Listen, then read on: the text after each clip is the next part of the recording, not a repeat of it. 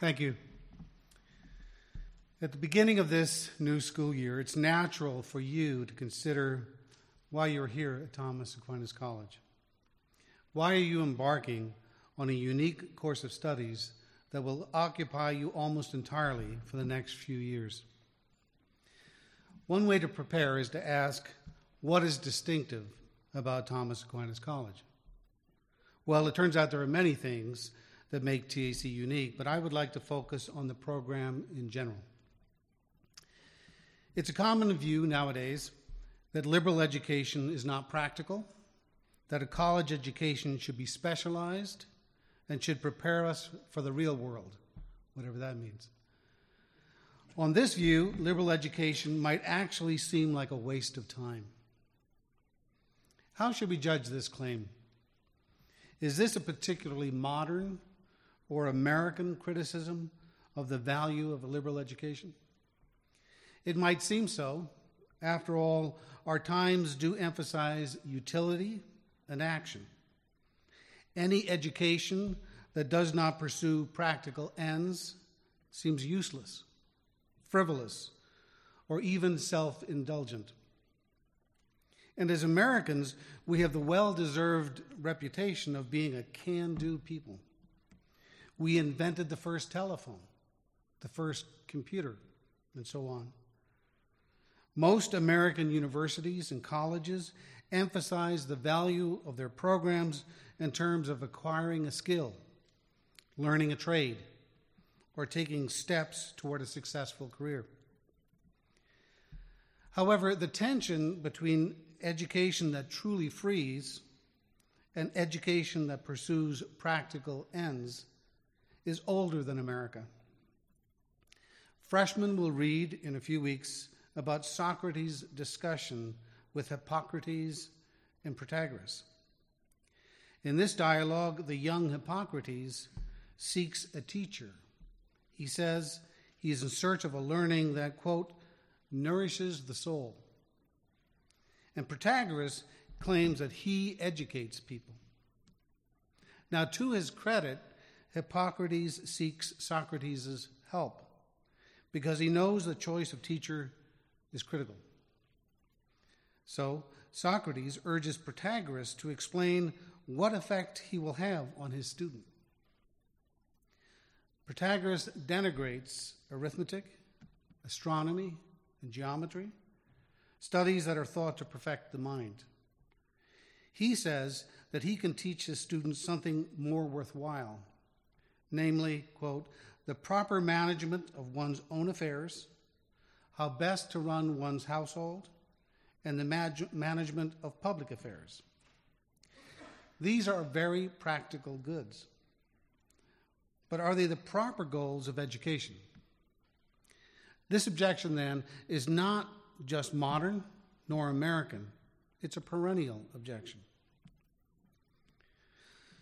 So, whatever else one might say about liberal education, it's different from practical training. One difference is that liberal education starts with wonder.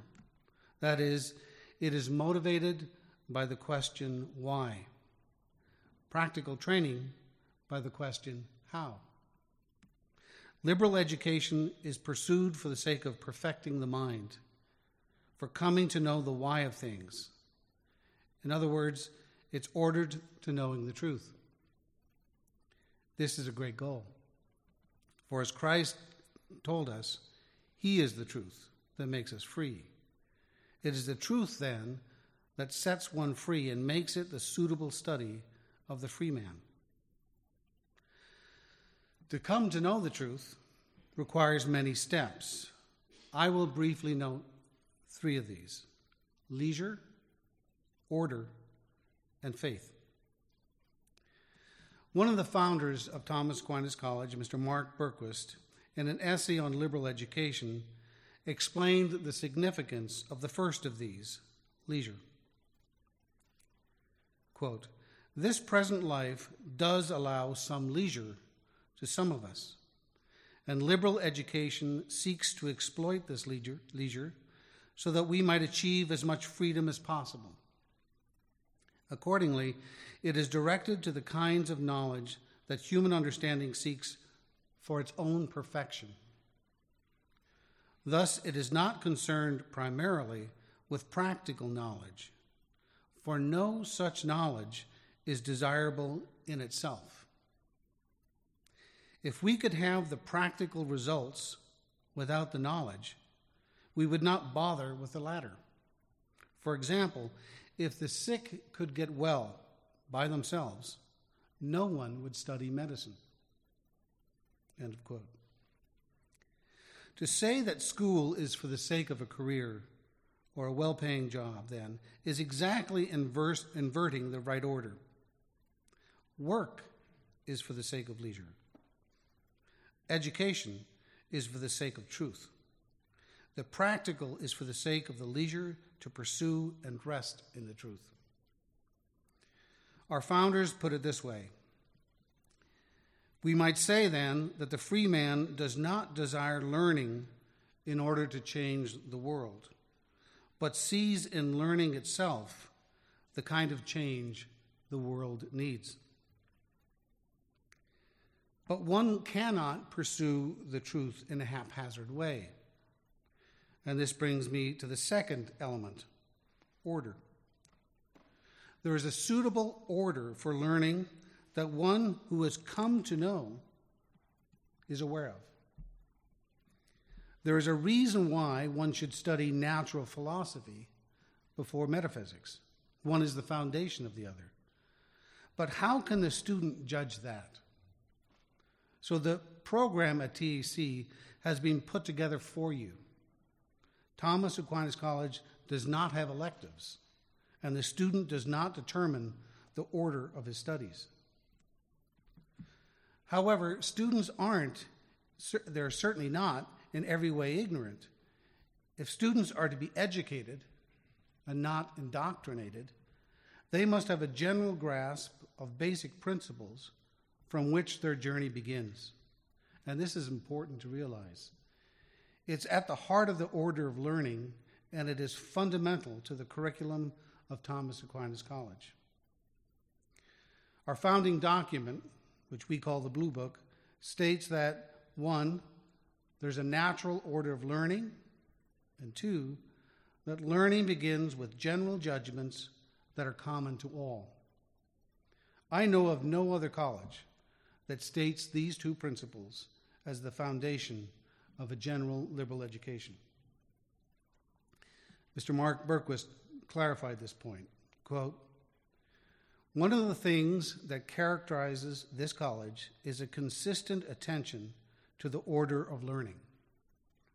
Elsewhere, you see a limited attention, especially in science classes. There are courses that are prerequisite to other courses. But this concern for order does not extend through the entire curriculum. Examples of this order in our curriculum you will discover soon enough. In freshman year, we spend the entire year studying Euclid's Elements in the mathematics tutorial, Aristotle's logical treatises in freshman philosophy, and the Holy Bible in theology class. These studies must come before astronomy, natural philosophy, and sacred theology. And even these examples from freshman year are more subtle. Because before Aristotle, you will discuss some of the Platonic dialogues. In the dialogues, Socrates teaches us what questions to ask and in what order. Also, we do not start the reading of Scripture with Genesis and continue in the order that is found in the Bible. The order of chronology does not always help the beginner. We must first confront the difficulties of reading Scripture and the ways the parts of Scripture shed light on each other. This suggests that the natural order of learning looks not just to how the parts of a discipline fit together, but also what is the best way to provoke wonder and manifest the wisdom in these disciplines. Genuine liberal education must attend to the order of learning, and it must never ignore the fact that learning begins with what we all understand, even if we're not explicitly aware of that knowledge. As it's put in the Blue Book, the knowledge that, quote, establishes and builds itself faithfully upon common experience constitutes the wisdom called the perennial philosophy, and it is this which alone makes true liberal education possible. So, this is what's unique about TAC. It's not simply that we read the great books, it is not only the discussion method employed in the classroom, it is the judgment that there's a natural order of learning and an understanding and respect for what we all know implicitly. It is in light of these principles that we have selected the great books as our texts, and in light of them, we discuss them in class. Finally, the third and most fundamental element the role of faith in coming to know the truth. Thomas Aquinas College is not only an academic institution, it is a Catholic academic institution. Does faith in any way do violence to the natural order of learning? No. Because truth is one, it is integrated. Faith, in fact, is the guardian of truth. Now, much could be said about the role of faith as a principle and guide for liberal education, but our motto sums it up succinctly faith seeking understanding. And the Blue Book puts it well. The intellectual life ought to be, quote, conformed to the teachings of the Christian faith, which stand as the beginning of one's endeavors, because they guide the intelligence in its activities, and as the end, because these endeavors are undertaken so that divine teachings themselves may be more profoundly understood. End of quote. The life of faith, then, is intimately bound up with the curriculum. For in the Gospel of John, Jesus says that if you are his disciples, you will know the truth, and the truth will set you free. So, I hope it's clear that today you begin an enormously worthwhile project. There's nothing frivolous in your efforts, and it's certainly not self indulgent. Your part will be challenging, but most things worth striving for are. We, the faculty of Thomas Aquinas College, welcome you, class of 2026. It is our hope that you will thrive here. We recommend that to get the most of your time here, you think about these three things. Ensure you have leisure. Avoid the distractions all around us and devote yourself to the program. Be docile. Be docile to the order of the curriculum. Read every assignment carefully and be ready to discuss them in class. And above all, allow the Christian faith to animate your efforts in and outside of the classroom. And I pledge that we, the faculty of Thomas Aquinas College, will do all that we can do to encourage you in these efforts. May God bless you.